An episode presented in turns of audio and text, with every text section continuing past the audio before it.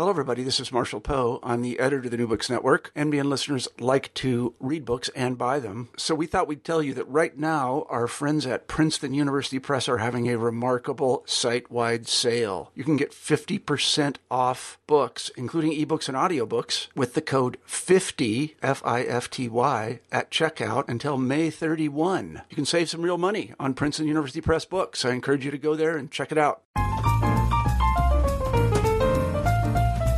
Hello and welcome to the New Books Network. I'm Natalia, one of the hosts on the Literary Studies channel.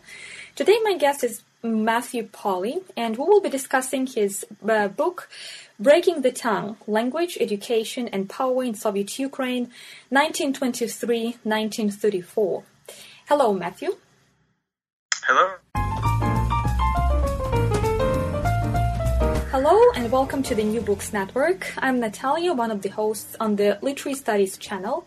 Today, my guest is Matthew Pauly, and we will be discussing his uh, book, Breaking the Tongue Language, Education, and Power in Soviet Ukraine, 1923 1934.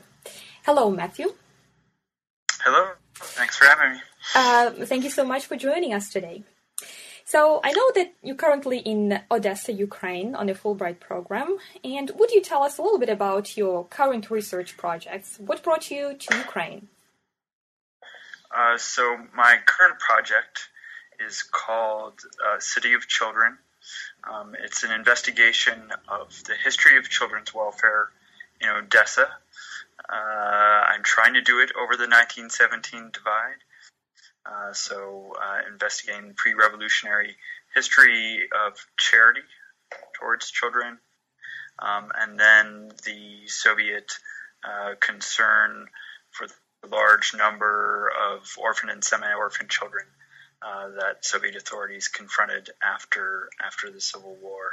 Um, the Soviet records are rich mm-hmm. uh, and vast, and uh, so I find myself in this. I'm here here for one semester only. Mm-hmm. I find myself uh, concentrating very much on the, the Soviet period. This period I know well from having written this this book that we're going to discuss uh, too. Uh, so the 1920s and, and, 1930s is a period I feel I'm expert in, mm-hmm.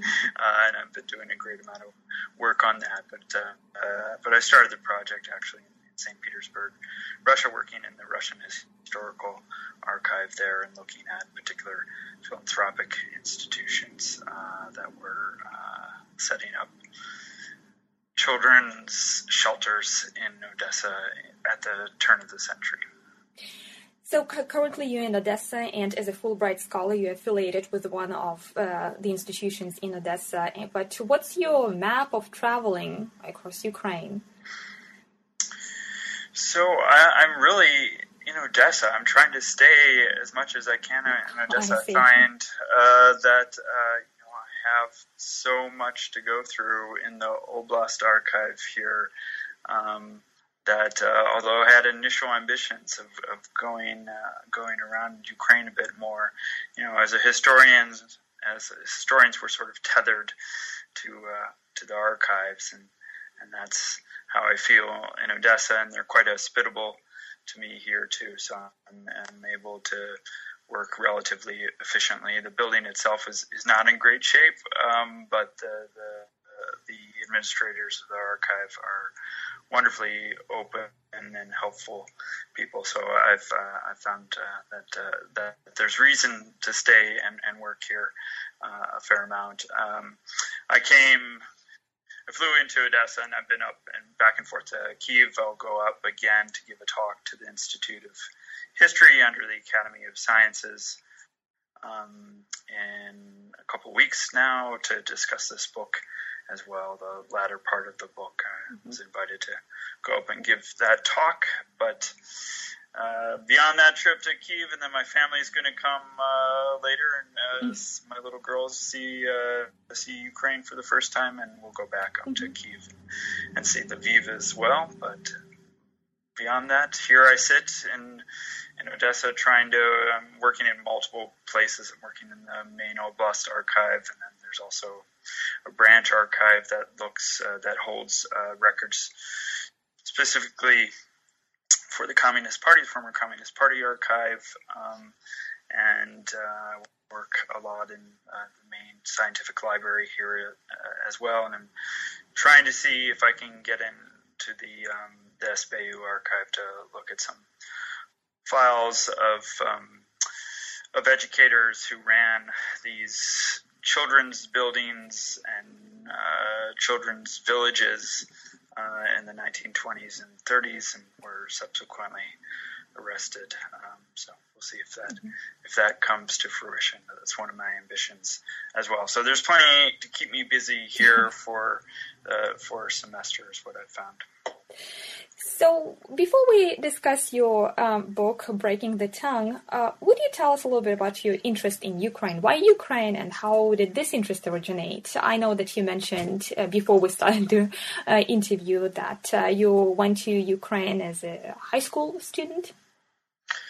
I did. I did shortly after Chernobyl, so mm. I think it hmm. must have been 87 or 88 it's the first time. I mean, it was a grand tour of the, the Soviet Union. I had a high school t- teacher that was fascinated with the Soviet Union, and mm-hmm. it was a rare opportunity to, to come and see the Soviet Union. So we traveled traveled around, but uh, Kiev was one of our stops, and I was immediately impressed by Kiev and and and the greenness that is mm-hmm. Kiev, and, and was even more so at that time.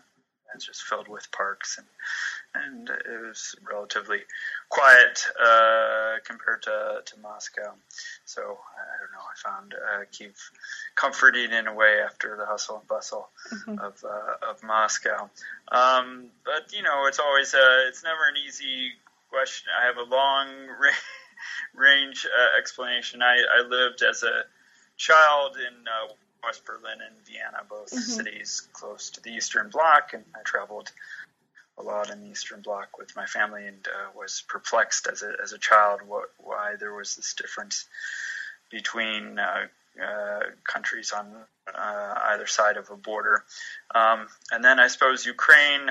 Uh, the, the, the humorous answer I like to give is that when I was in high school, I had a uh, test that was administered by my high school teacher, and one of the questions that was asked was what countries emerged um, from the First World War uh, with their independence, and I, I, answered Ukraine, and he marked it as, as, wrong, and so I had to go back and prove that indeed for a short period of time, Ukraine was was indeed uh, independent and kept on fighting for its independence between 1917 to 1921. So, so Ukraine uh, remained. Uh, I mean, it was a, a, fascination for me then, and I guess the, the bug stuck with me um, my first year of graduate school and a seminar in Ukrainian history, and uh, I didn't really know what I wanted to do in, in graduate school, and, and this uh, this seminar was eye opening to me uh, in terms of uh, really uh, giving me an opportunity to to engage the complexity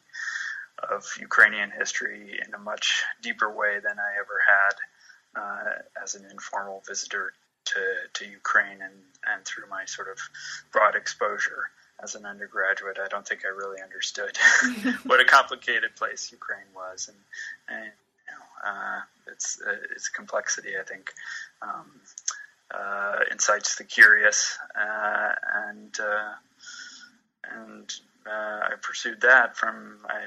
Um, eventually ended up studying the Ukrainian language after taking turns in Russian and and Polish. Uh, they didn't uh, uh, teach Ukrainian at my graduate institution at the time, so mm-hmm. I went to Lviv and studied Ukrainian there, and then Harvard Ukrainian Research Institute, and um, became fascinated with the Ukrainian language mm-hmm. as well, and, and, and, beauty of this language. Um, so well, uh, that's a that's a multivalent uh, response to the question. Right. Well, thank you so much. That sounds fascinating. And uh, is the Ukrainian um, history a part of your teaching currently?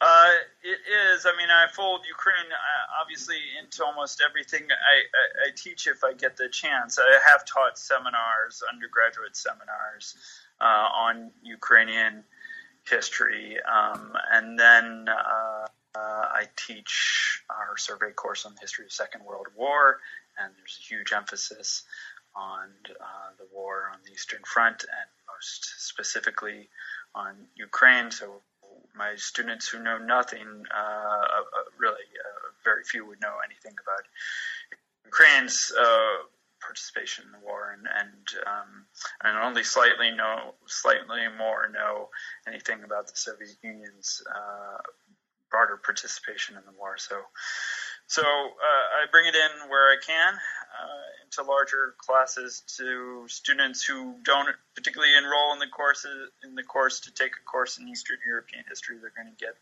get it through me, and, and most are genuinely pleased um, to learn something something new.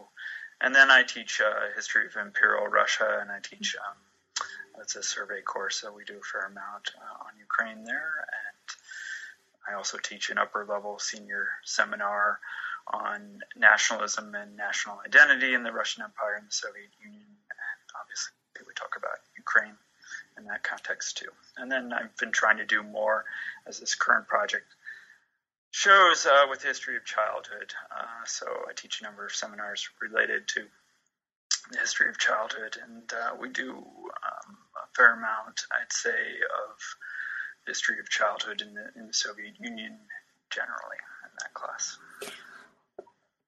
So, um, moving towards uh, your publication, uh, Breaking the Tongue is a very impressive investigation that encompasses educational, political, social, and cultural phenomena uh, that were shaping the formative years, um, not only of Soviet Ukraine, but the Soviet Union as well. And um, in your research, you carefully document what was going on in Ukraine in terms of language policy during the 1920s and 1930s. I would really like to start the discussion of this publication with the one of the concluding parts of this publication.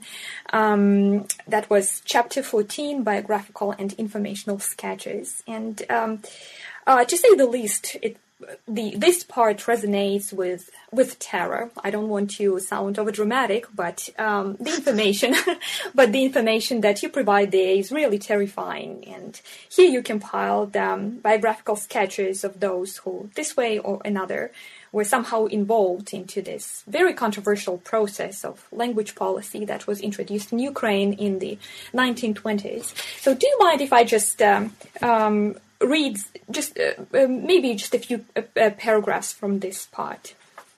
Sure, please. Vasil Dogan was a leading pedagogue and researcher at the Scientific Pedagogical Academy of Sciences. He was arrested as an alleged member of the fictional uh, Union for the Liberation of Ukraine and sentenced to a three-year imprisonment outside the borders of Ukraine. His final fate is unknown. Volodymyr Durdukivsky was the director of the Shevchenko First Ukrainian Gymnasium in Kiev. He was arrested in 1929 as an alleged member of the fictional Union for the Liberation of Ukraine and sentenced to an eight-year imprisonment. Was released early, but then was subsequently rearrested and executed in 1937. Um, Mykola was a leading Soviet Ukrainian writer and publicist. Um, in 1933, he committed suicide during the midst of a new campaign of political and cultural repression in Ukraine. Volodymyr Zatonsky was a Communist Party figure. Uh, he uh, re- uh, he was arrested in 1937 and later executed. And I just mentioned just a couple of those sketches that you included in this part. So what do we what do we sure. what, how do we make sense out of all these stories? Um, would you introduce us to what was going on in Soviet Ukraine during the period that you co- covered in your in your uh, research? Sure. So I'm, I mean, I'm glad you read those because out, uh, I mean, they do in short form explain the conclusion, I suppose, to to my story. Um, there, there are many ways, an addendum to the book, right, designed to aid the reader uh, in in making sense of what I uh, describe. So, um, so they're they're there. Uh, intentionally, I put them there intentionally to, to, to offer reference for the numerous names that readers confront as they, they read through the book. I think the larger story, I mean, I'm not, uh, I would not say my specialty is uh, writing history of repression and terror, right? The, the, there's a certain cadre of historians, and that's all they do. Um, but it is a necessary uh, and definitely definitive part of the story that I tell, which is about a program that the Communist Party certainly supported, and I believe uh, I believe sincerely uh, for a time uh, to promote uh, national culture and, and, national languages, but they didn't have the political cadres uh, that um, that were they didn't have large numbers of committed Ukrainian speakers in the Communist Party who could um, promote the Ukrainian language throughout the republic, and so they in many ways were forced to rely on non-party educators and members of the national intelligentsia, some of whom had been quite opposed to Bolshevik rule, although um, by and large the vast majority of them were decidedly left um, and shared some of the aspirations of uh, of the communist uh, state in, in broad form. So um, uh, the argument that I make in the in, in the book is that the Communist Party relied on these uh, educators out of necessity, um, although many of these educators shared their own private suspicions about uh, communist power or the role of the party in Soviet Ukrainian um, life, they were nevertheless committed to this particular program and didn't see what the uh, what the future for this program would hold. Right, so they worked, I believe, quite genuinely and energetically to fulfill a program that uh, that they were asked to carry out because they believed in it. Uh, they had the skills uh, to uh, to accomplish a transformation of linguistic culture um, in Ukraine. Um, but the the party's trust in in these non-party educators and intellectuals was uh, limited. Um, and uh, I try to. I mean, it's a highly detailed book, right, mm-hmm. where I try to um, explain some of the the divisions that occur. Um, uh, but I guess I would say uh, the Communist Party was only willing to let them go so far, right? And they didn't um, fully uh, uh, allow these teachers and educators to to um, pursue each of their uh, their ambitions. Um, and there came a point in time where the party begins to worry about what is actually being taught specifically in the classroom, right? So the book focuses on primary schools, that is elementary schools, and what is going on in these elementary schools. Um, and one of the arguments that I make in the book is that although this was certainly an important uh, policy, that is the transformation of linguistic culture and the promotion of non-Russian languages and non-Russian cultures, uh, it was very much decentralized. So, in spite of its political importance, the decisions about how this policy was going to be implemented were given to um, local education officials and then below them teachers and members of the Ukrainian um, national intelligentsia. So, uh, so, so the the program is handed over um, in, in, many ways in, in, a daily sort of sense to people that didn't enjoy the full trust of the party, and, and um, because of its uh, decentralized nature, um, the party wasn't entirely sure what was happening um, in the classroom or what was what was resulting from this decision to push Ukrainian uh, culture specifically uh, in in the Soviet Ukrainian Republic. So the official term for this process, just to clarify for our audience, is uh, Ukrainization. Yes. And uh, well, my Ukrainization. Uh, right. and so my uh, question um, is about the origins of this process, because on the one hand, it may sound to to some quite paradoxical that we speaking about Ukraine as a country, either as a uh, as a part of the USSR or just as a country itself. But still, we're talking about the introduction of the Ukrainian language into this country. So, how, why why was it necessary to introduce the Ukrainian language in Ukraine?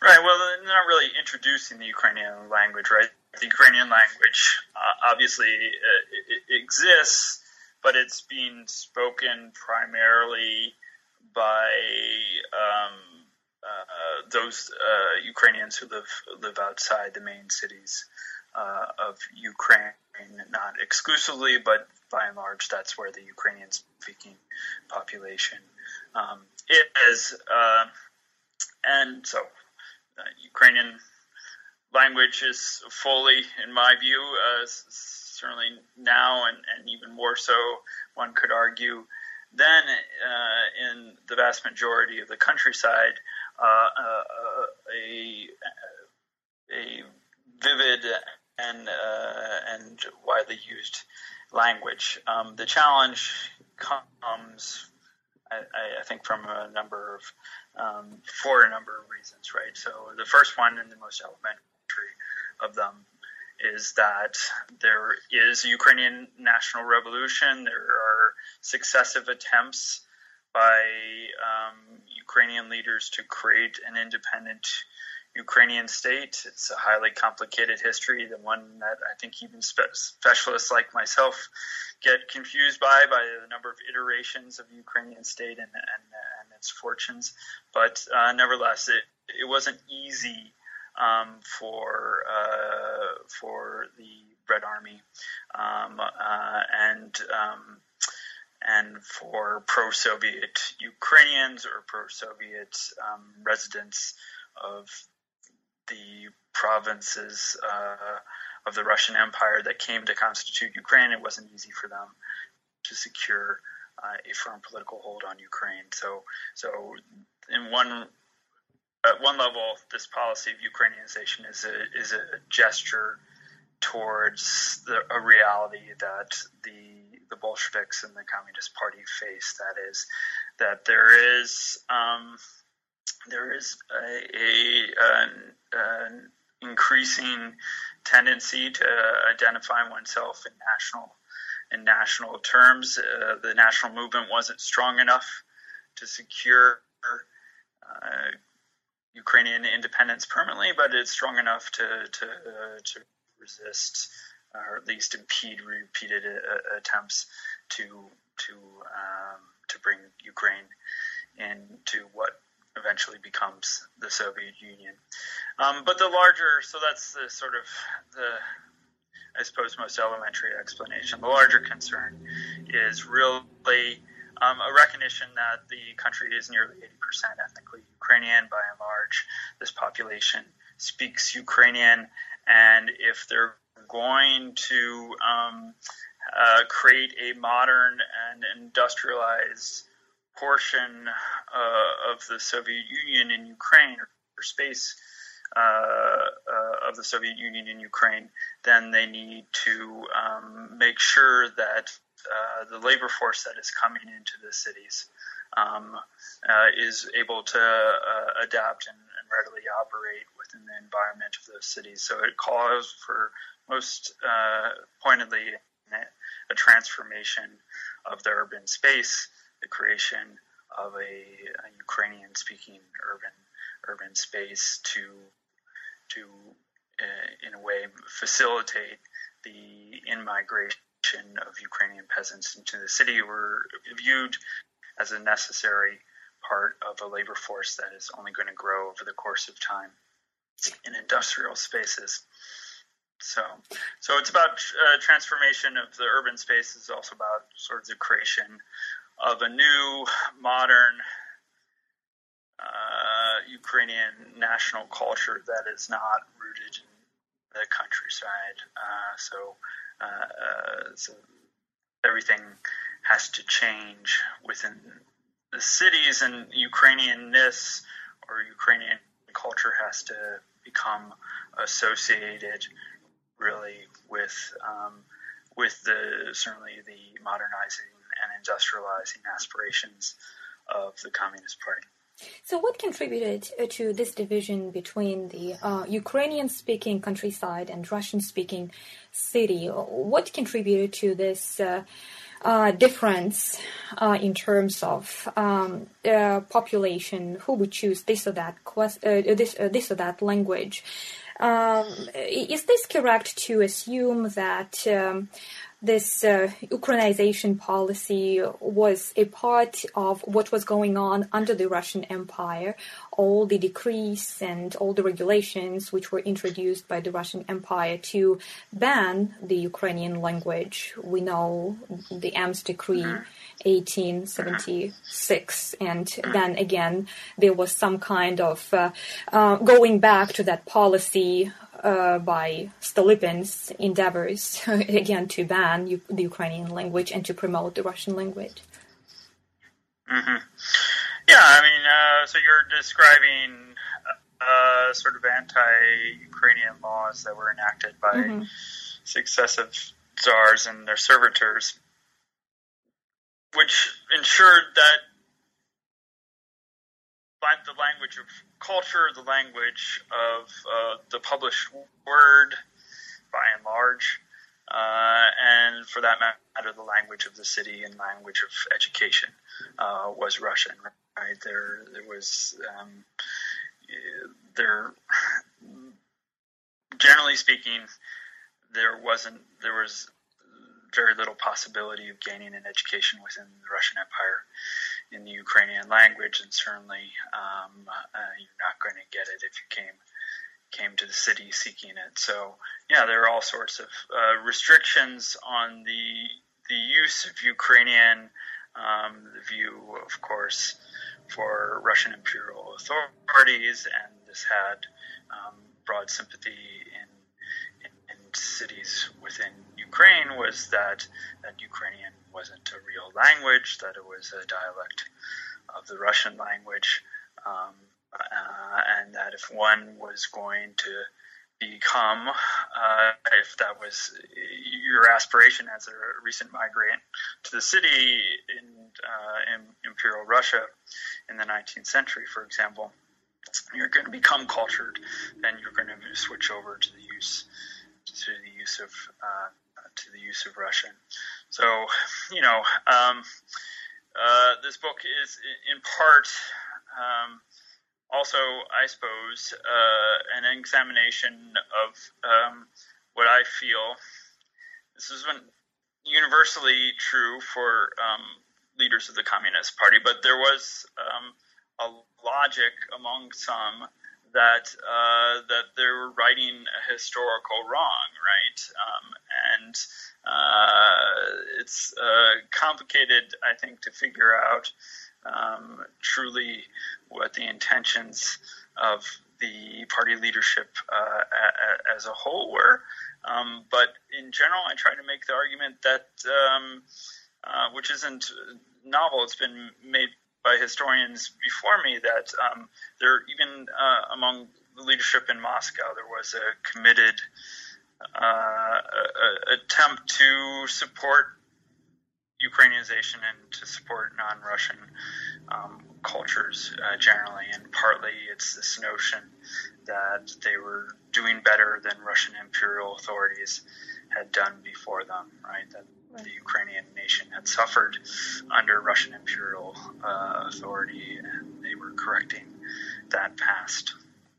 But with a specific agenda in mind, that is, again, to make use of the fodder at their disposal, that is, uh, a labor force or potential labor force that spoke overwhelmingly Ukrainian in the uh, in the borders of the uh, Soviet Ukrainian Republic.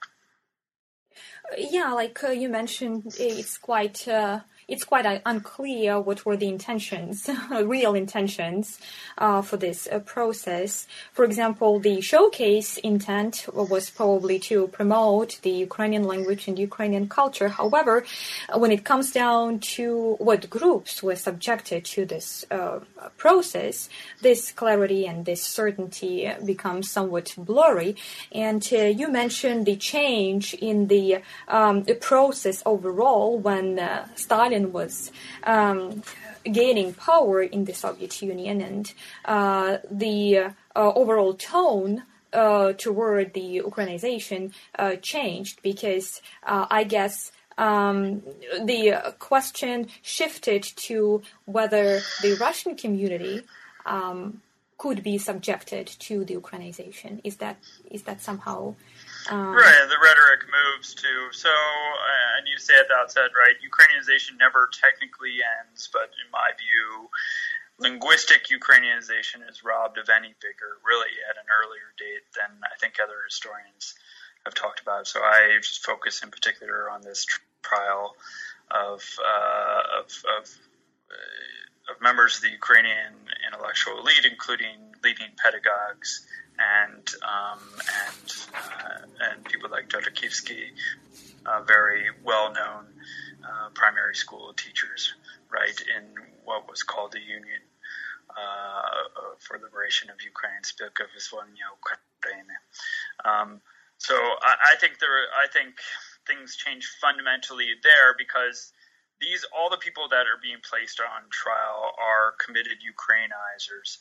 Um, and uh, and people, teachers, uh, particularly teachers sitting in provincial cities or towns who read of these uh, trials or of this particular trial and of this particular group that um, uh, didn't really exist but was created to um, send a, particular um, message that is um, be careful just um, how far you push Ukrainianization, or remember that Ukrainianization is always under the party's uh, leadership, and and decisions don't don't rest with you. So, in my view, um, uh, this particular trial um, had a pedagogical intent of its own, and and teachers took teachers who. Um, some of whom, certainly in provincial cities, um, who were resisting the transfer to Ukrainian language instruction.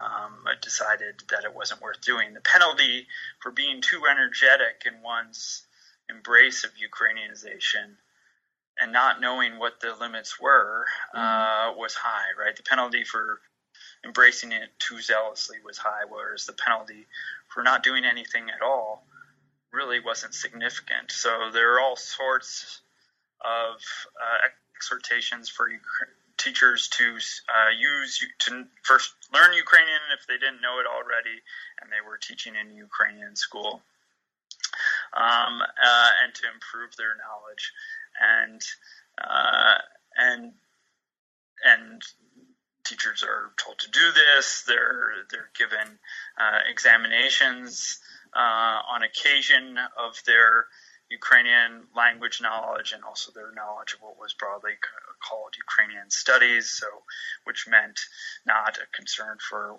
you know Ukrainian folklore culture, but knowledge of new, progressive, and modern uh, Ukrainian Soviet literature that demonstrate all these things, but they could repeatedly fail the exam without considerable um, consequence, um, and they also often post were able to postpone uh, these sorts of exams. So here in Odessa, where I am now, uh, I wrote a chapter in the book on Odessa because I, you know, I found mm-hmm. Odessa a fascinating place. Uh, in the Central Archives, there was a lot of uh, information about resistance to Ukrainization in southern Ukraine centered around Odessa.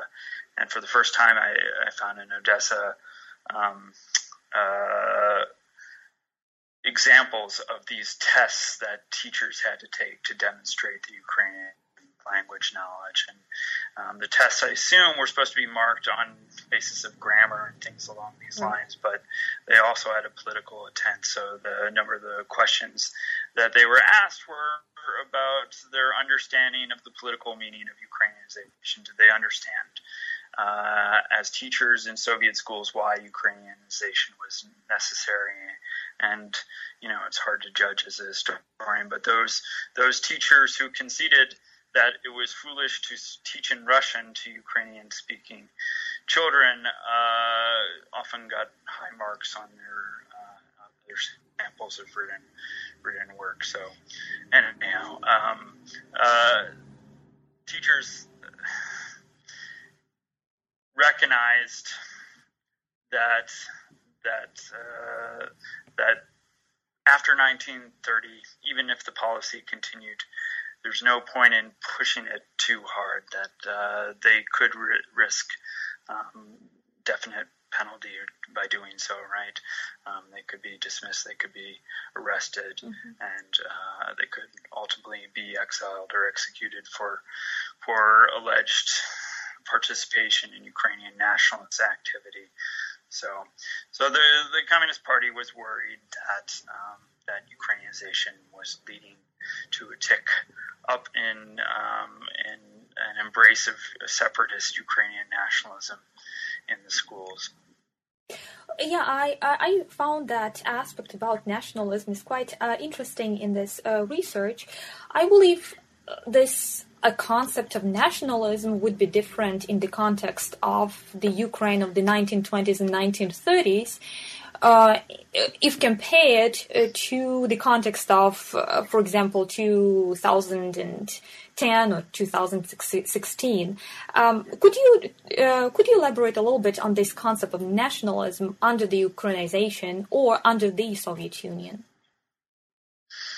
So, what did nationalism mean to right. the Soviets, or what? I mean, I, I guess I'd say this that national identification is good, right? That that the Soviets generally believed that um, that you had to pass through a stage of of uh, national identification before uh, and and that one had to become uh, an informed modern citizen, and the only way to do that was through a language that you understood, which also called for an embrace of the national language, right? Mm-hmm.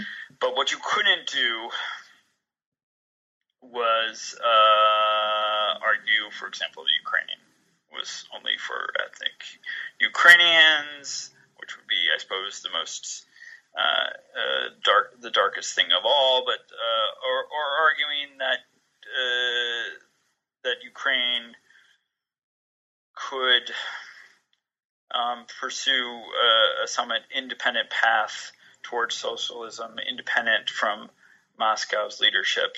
And there were certainly voices um, along these lines, not arguing for a break necessarily from the Soviet Union, but arguing there are distinctive things in Ukraine uh, and distinctive challenges that the people as a whole in Ukraine, um, whether they were ethnically Ukrainian or not, faced um, that that that called for some allowance of a decentralization of political power, right, and um, and some amount of um, decision making to to be invested in the Republican uh, leadership of Soviet Ukraine and uh, of the uh, Ukrainian branch of the Communist Party. So, so, uh, but I mean, there's there, there's the constant ghost, I'd say, in this story that I tell uh, of of of the Ukrainian national the Ukrainian revolution, right? So the people that are ultimately put on trial for this Union for Liberation of Ukraine, um, many of them had some uh, affiliation with the Ukrainian People's Republic. It's one of these short-lived um, uh, Ukrainian independent states um, and they're accused of commemorating one of the leaders of that uh, state, Simon Petliura, um, accused of uh, collecting uh, money uh, uh, in his uh, honor after his his death. Um, so, and and and the the term that is often applied uh, to those that the Soviet uh, Communist Party accused of Ukrainian nationalism is uh, is Petliurist, right? So mm. it's a direct invocation of this very contested time between 1917 to 1921.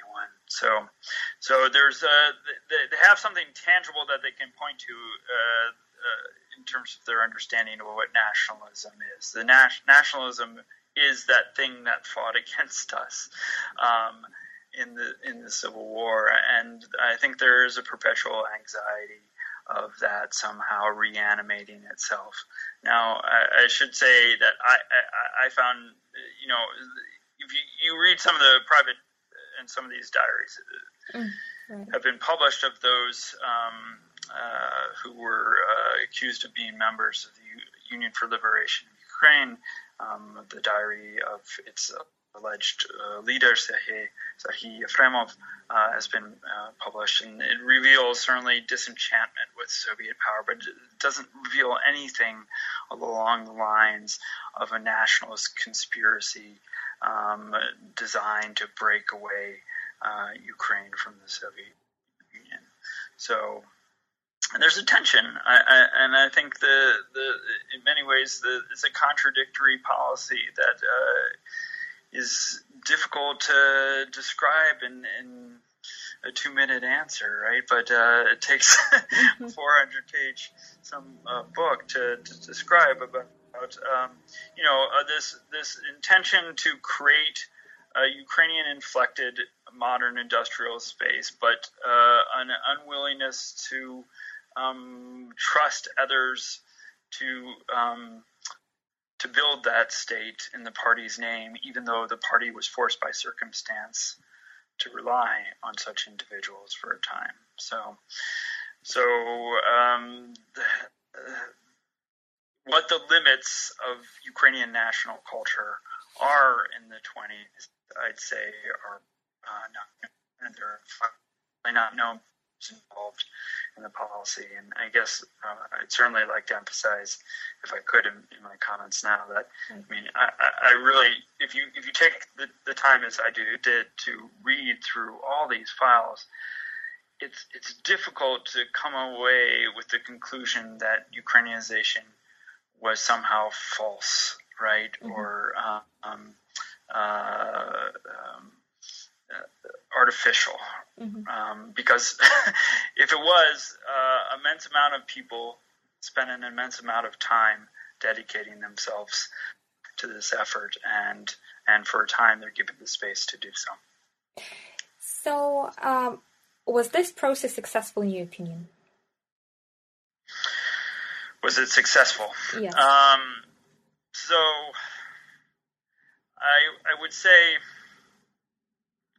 I suppose it depends on what we define success uh, as being. Obviously, it wasn't successful by the ambitions of the those who were most committed to Ukrainianization. Right, everyone who is intimately tied with the program of, uh, or at least most who are intimately tied with the program of Ukrainianization meet a pretty bad uh, fate, right? Um, including, I mean, one of the as a graduate student, how I got involved in this project was really as a student of nationalism, not as a student of education, but I became aware, right, that all the all the commissars of education, or many of them, had become um, uh, victims of political repression uh, as a result of their involvement, partly uh, in Ukrainianization. So for these people, obviously, Ukrainianization isn't successful, right? Um, uh, and I, I, suppose I guess I, I have a, uh,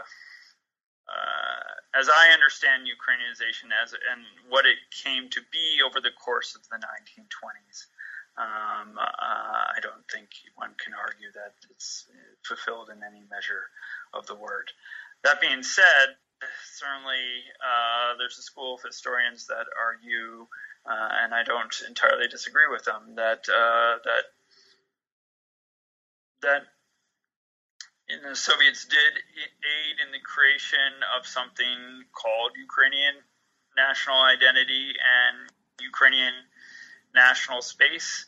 Um, and uh, I, I, still believe that uh, if we're talking uh, about the year 1991, certainly that's true, right? Um, uh, when the uh, over 80% of the population votes for Ukrainian uh, independence, and and people recognize what the territory of Ukraine is. Now that is obviously in dispute um, as a result of the war that is going on in southeastern Ukraine, but um, all the pre-conflict, pre-2014 data suggests that uh, that uh, there there's a there was a firm commitment to the idea of Ukrainian territorial integrity, even in uh, in, in, southeastern Ukraine. So um, it's gotten exceedingly conflict uh, complicated.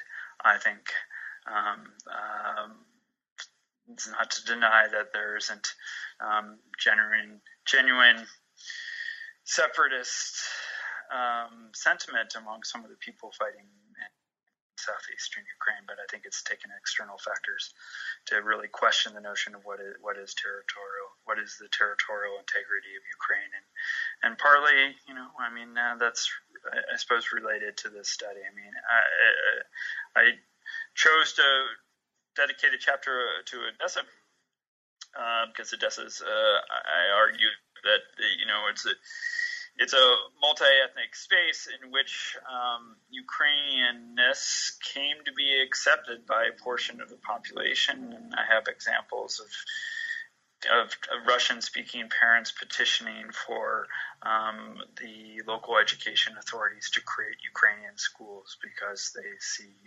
knowledge of Ukrainian as uh, a quality or as a um, skill that they believe their their children need to have in the future uh, Soviet Ukraine. So that's to me also an expression of where potentially this policy um, could have gone. But I also talk uh, in the last chapter a fair amount about the Donbass, um, and that is the area where the the war is going on right now in mm-hmm. southeastern Ukraine. Um, and um, and you know it's uh, it's not an easy road for the Ukrainianizers there uh, as well, but there is a commitment on the part of those invested in the policy of Ukrainization to also um, promote Ukrainian uh, language uh, in in industrial uh, and urban spaces in southeastern Ukraine. The argument's easier to make, obviously, when you go outside the cities again but they're committed to trying to transform those spaces in southeastern Ukraine. So, so I don't know. I, would say uh, it's not successful in terms of uh, the understanding of the original architects of the policy and those uh, entrusted with implementing the policy. Um, but there, the the fact that that uh, that Ukrainian language schools never entirely disappear um, uh, and uh, Ukrainian national culture, even though it's marginalized to specific spaces. Um, uh, Ukrainian national culture continues to be supported at some level by the state. Um, I suppose is in a way a legacy of this policy, but uh, I, I, think I'm decidedly pessimistic by the end of the, the book and, and in my tone. I mean, uh, the, uh, the, the future might have uh, might have been different. Well, just one more uh, question about your research. You also uh, extensively comment on the children's involvement into this policy. Could you tell us just a little bit about that aspect of this um, of this process? Yeah, so I mean, children's perspective is always difficult to get at. Mm-hmm. I struggle as a sort of burgeoning historian of childhood to talk about the children's perspective. In many ways, we see the, uh, their role through the lens of uh, through the lens of institutions such as schools. So, um, so uh, I, I, focus on children quite obviously because they they're they are at the center of the of my study in terms of um, of being the objects that are begging for transformation, mm-hmm. right? Um, so they're they're in these Ukrainian language schools as they're converting to full scale Ukrainian language uh, in instruction.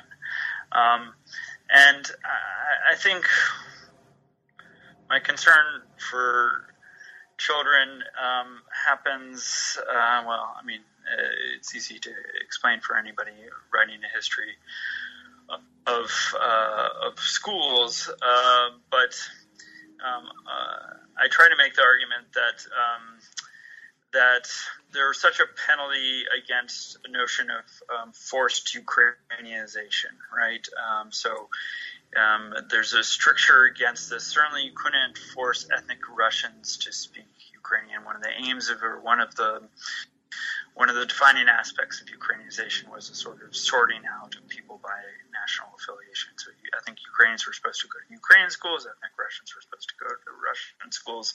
It was never that perfect, but that's and uh, but that's how it was imagined. National minorities were supposed to go to uh, schools that taught in their language what what the the state thought should be their language of um, instruction.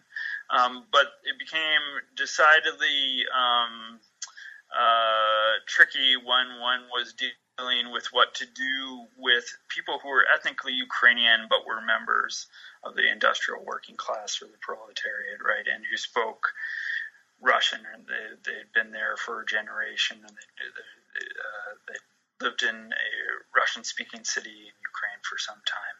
Um, uh, or their family before them, and they spoke Russian. So, what to do about them if they are identified as ethnically Ukrainian?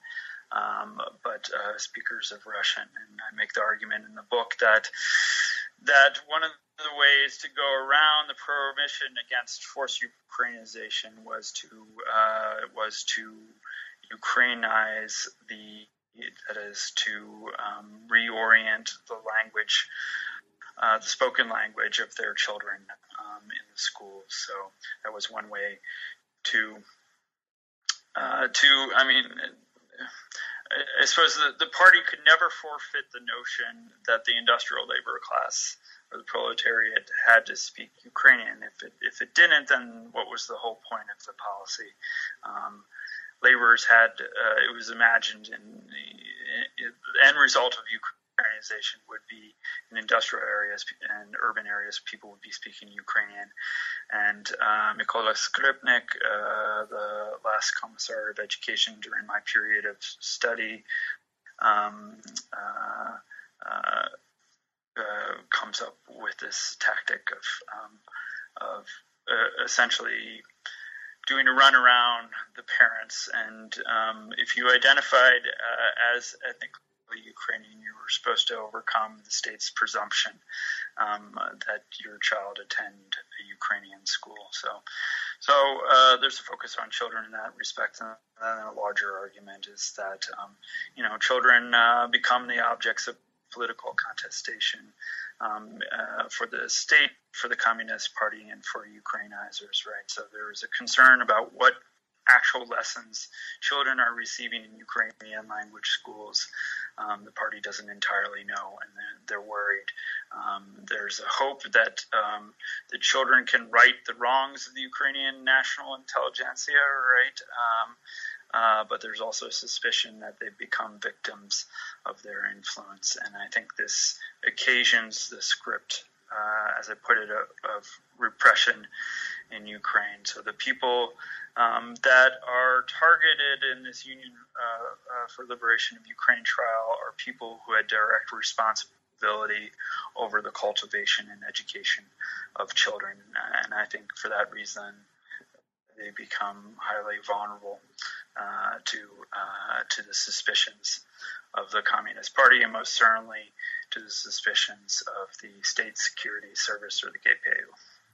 Well, could we say that this kind of um, policy, either Ukrainization or Russification, can be quite traumatizing for children in particular?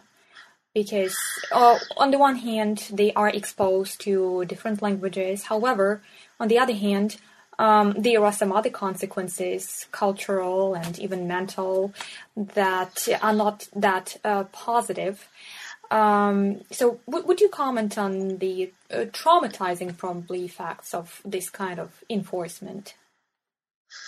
Yeah, I mean, that's difficult to uncover from the historical record, mm-hmm. right? It's certainly from the archival record, mm-hmm. what sort of.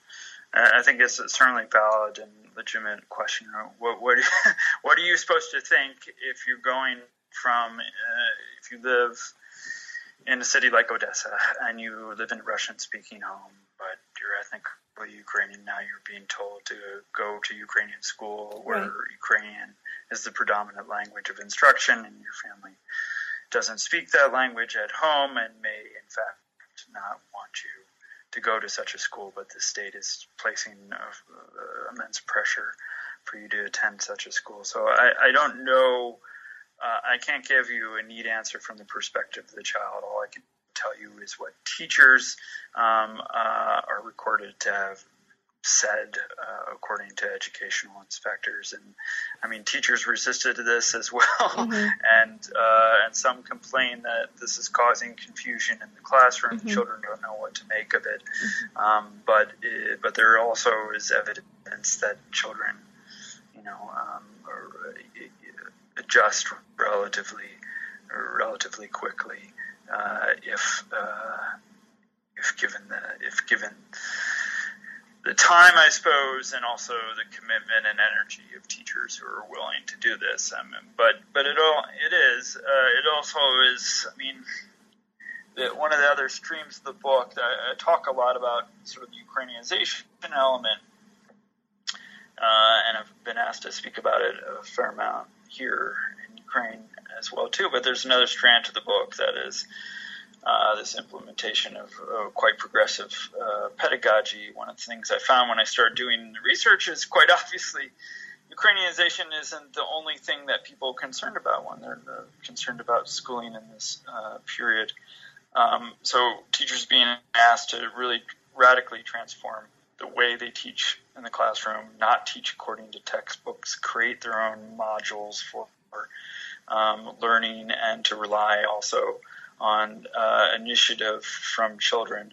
And that also creates confusion as well. Some children conceivably quite uh, responded quite well. Of course, that was the aim of progressive pedagogy, but but um, but I, I think I think I say at several points in the book that teachers and children, I think, should be included as well. I didn't know what to make of what they were being asked to do. So, um, so that doesn't um, that doesn't uh, preclude uh, the the reality, uh, certainly that uh, that the archival record demonstrates that children did adjust, and that some there there was an embrace by children teachers and parents of the transformation of the classroom to Ukrainian language instruction, but but certainly a portion of them had to be confused uh, and uh, and uh, and as to what went on in the minds of any individual child, that's that's harder to say. So, do you believe that those who advocated for the Ukrainization and for the progressive pedagogy uh, really had some vision of some final results of these processes? Uh, yeah, I mean, uh, or they just had some idea what could be done in order to uh, in order to have this transition from the countryside to the urban um, life, and um, that's what they were doing.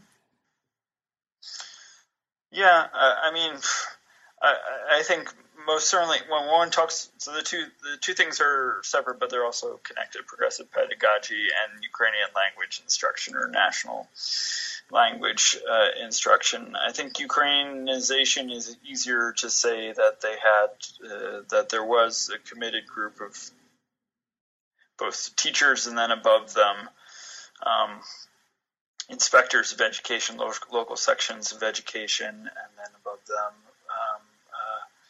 uh, uh people defining the policy in the Republican capital of Kharkiv, who had uh, certainly uh, uh, a dream of the realization of this idea. I don't think that's I don't think I, that's much in dispute. What what was what was going to be realized by progressive pedagogy is is harder to say. I mean, it's um, uh, it's a it was uh, it was a stream of uh, of teaching that had been um, certainly advocated by those outside uh, the Soviet Union, advocated well before the creation of the Soviet Union, but it's still relatively new. And uh, the thought was that if you give teachers flexibility and you give students flexibility to learn what they want to learn in the, uh, I suppose, or more importantly, in the way they want to learn, then they're going to achieve a better um, uh, learning learning outcome. Um, you know, by and large, uh, I think uh, teachers were simply not trained to do this. Uh, they didn't have the education to mm-hmm. sort of create their own uh, lessons plans, and they're given very little direction and instruction. The whole thing is very, uh, as I make the claim repeated, the whole thing is very decentralized, and that applies to both the way children were taught and what language they were taught, right? So um, the, the creation of lesson plans is left open really to individual teachers, but then just above them, local education sections, and then and just and, and the manner in which Ukrainianization was to be achieved is also very much left uh, on the local level. So one of the perplexing things that I found is, mm-hmm. you know, there's an absence of of train Ukrainian speakers in certain parts of Ukraine and certainly in urban spaces. And one would think that if the uh, the center, in, in this sense, uh, the center, I mean Kharkiv, the Republican capital, that is, if the leaders of Soviet Ukraine were truly committed to carrying out the policy of Ukrainianization to the end, that there would be some coordination of the um, teacher labor force, right? So that if there's a surplus of Ukrainian language teachers, say in the countryside around Kiev or Cherkasy, uh, mm-hmm. then that they then it will be transferred uh, to places where Ukrainian language skilled Ukrainian language teachers um, were needed, and that didn't happen. Local education sections in the Donbass area, for example, had to petition. Uh, uh, individually for teachers to come and negotiate individually with teachers and some and sometimes with local education sections, but the whole thing's not coordinated um, from the the center. Uh, so I, while I don't question the intent to achieve Ukrainianization, there's a certain absurdity uh, to the way in which uh, it was carried out. So, and uh, well, your current project is uh, dealing with children as well. Is that correct? Yes. And uh, it's about the Odessa region as well. Yeah. So I, I, you know, as I said, I wrote this one chapter in the book on, on Odessa, and my first time in Odessa, I couldn't get in the Oblast archive. This was many years ago. Um, uh, as I said, the Oblast Archive here is a wonderfully supportive place, but uh, but they don't have a lot of room mm-hmm. um, for for readers, and that remains true to this day. So, uh, although eventually uh, I was given permission to begin work there, and I've been uh, uh, very grateful for the support I've received since. Um, the first time I was here, I couldn't get in, so I contacted the university here, the university that I'm now uh, affiliated with, um, and a, a, member of the faculty took me on a sort of tour of Odessa with a insight into the history of education. He took me out to the site of the first children's uh, uh, village, um, uh, named after the Comintern that was established in 1920, um, and uh, embraced sometimes in excess of 2,000 children, many of whom were orphaned, but not exclusively. There were children who had one surviving parent, and, and there were also cases of children attending um, uh, educational institutions in this children's village. Was a conglomeration of different uh, different children's shelters that were all brought together on the um, on the grounds of a former uh, cadet academy. Um, uh, I visited this place. I had never heard of it before; it was new to me, and then became aware of just how amazingly famous this place was, and and they were practicing the sort of same progressive pedagogy, uh, but they had greater freedom, I suppose, to do it uh, because um, because there's the by and large the absence of parental from the from their uh, perspective the absence of parental interference in terms of what was being attempted in the, these educational institutions, and it has some overlap with what I did before. I mean, children mm-hmm. were again divided by nationally nationality, so there were for these um, children who lived permanently on the grounds of this children's village. Um, they were housed in different buildings according to their nationality. So there was a Polish building, there was a Ukrainian building, and, and so on. Um, uh, anyhow, once I began starting working on this project, uh, I became aware of the immense amount of um, of uh, institutions like this dedicated to the care of uh, children. Um, and I also became aware of a much deeper history that stretched back before before the revolution. So the problem of street children mm-hmm. um, has been a persistent one in Odessa, and uh, and it was only exacerbated by the First World War and the the Civil War and, and then the famine uh, that followed, uh, and uh, Soviet authorities had to confront that challenge. Um, what is amazing, I think, is that uh, that it has this larger history, right? And one of the things I'm trying to investigate is how much Soviet authorities are pro- pulling on a previous experience, uh, late imperial experience of of caring for such vulnerable um, uh, children. Um, uh, but I, I, think the other thing is that you know it becomes it becomes a point of pride it, the problem never goes away, and that's what I've encountered in files that I'm examining right now. So it's not just the early 20s; it persists well into the 30s, and the same issues seem to come up again and again in terms of the absence of funding, buildings falling down, children not having, as you would expect, enough food, clothing, linens, and things like that. Um, but it's still, particularly this one children's village or children's city, sometimes I, I, the Ukrainian word is mistechko, uh, Russian word gorodok. Um, uh, uh, uh, it becomes a um, a place of pedagogical innovation and uh, and pride for local Odessan educational authorities. So I just encountered last week documents from Intourist, right, the official Soviet um, uh, tourist agency that uh, they're, they're, recounting the um, possibility of an Amer- uh, visit by American and Spanish tourists to Odessa, and the one thing above all that they have to see is this children's village.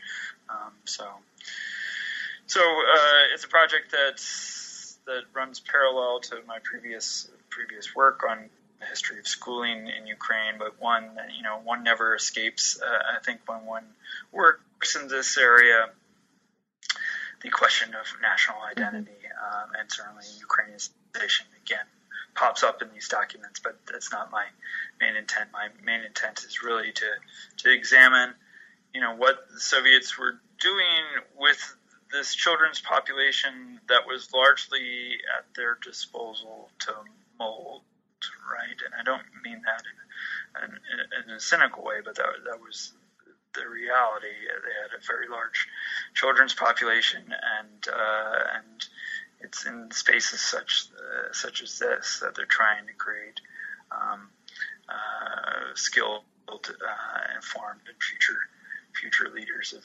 uh, of Soviet Ukraine and the Soviet Union more broadly. But it has a connection, I think, to imperial past that is um, um, uh, preference for dealing with such um, vulnerable populations in an institutional manner, right? Housing them in rather large institutional settings.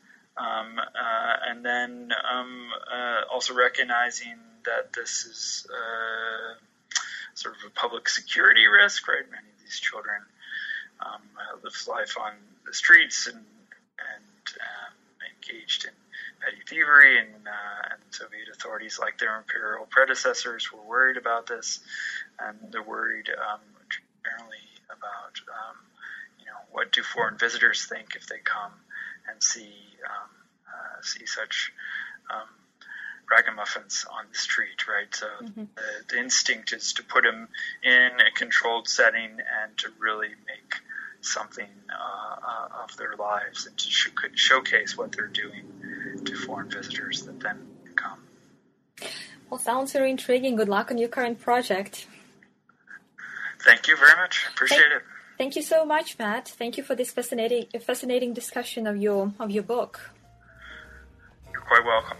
Thank you. Welcome the opportunity.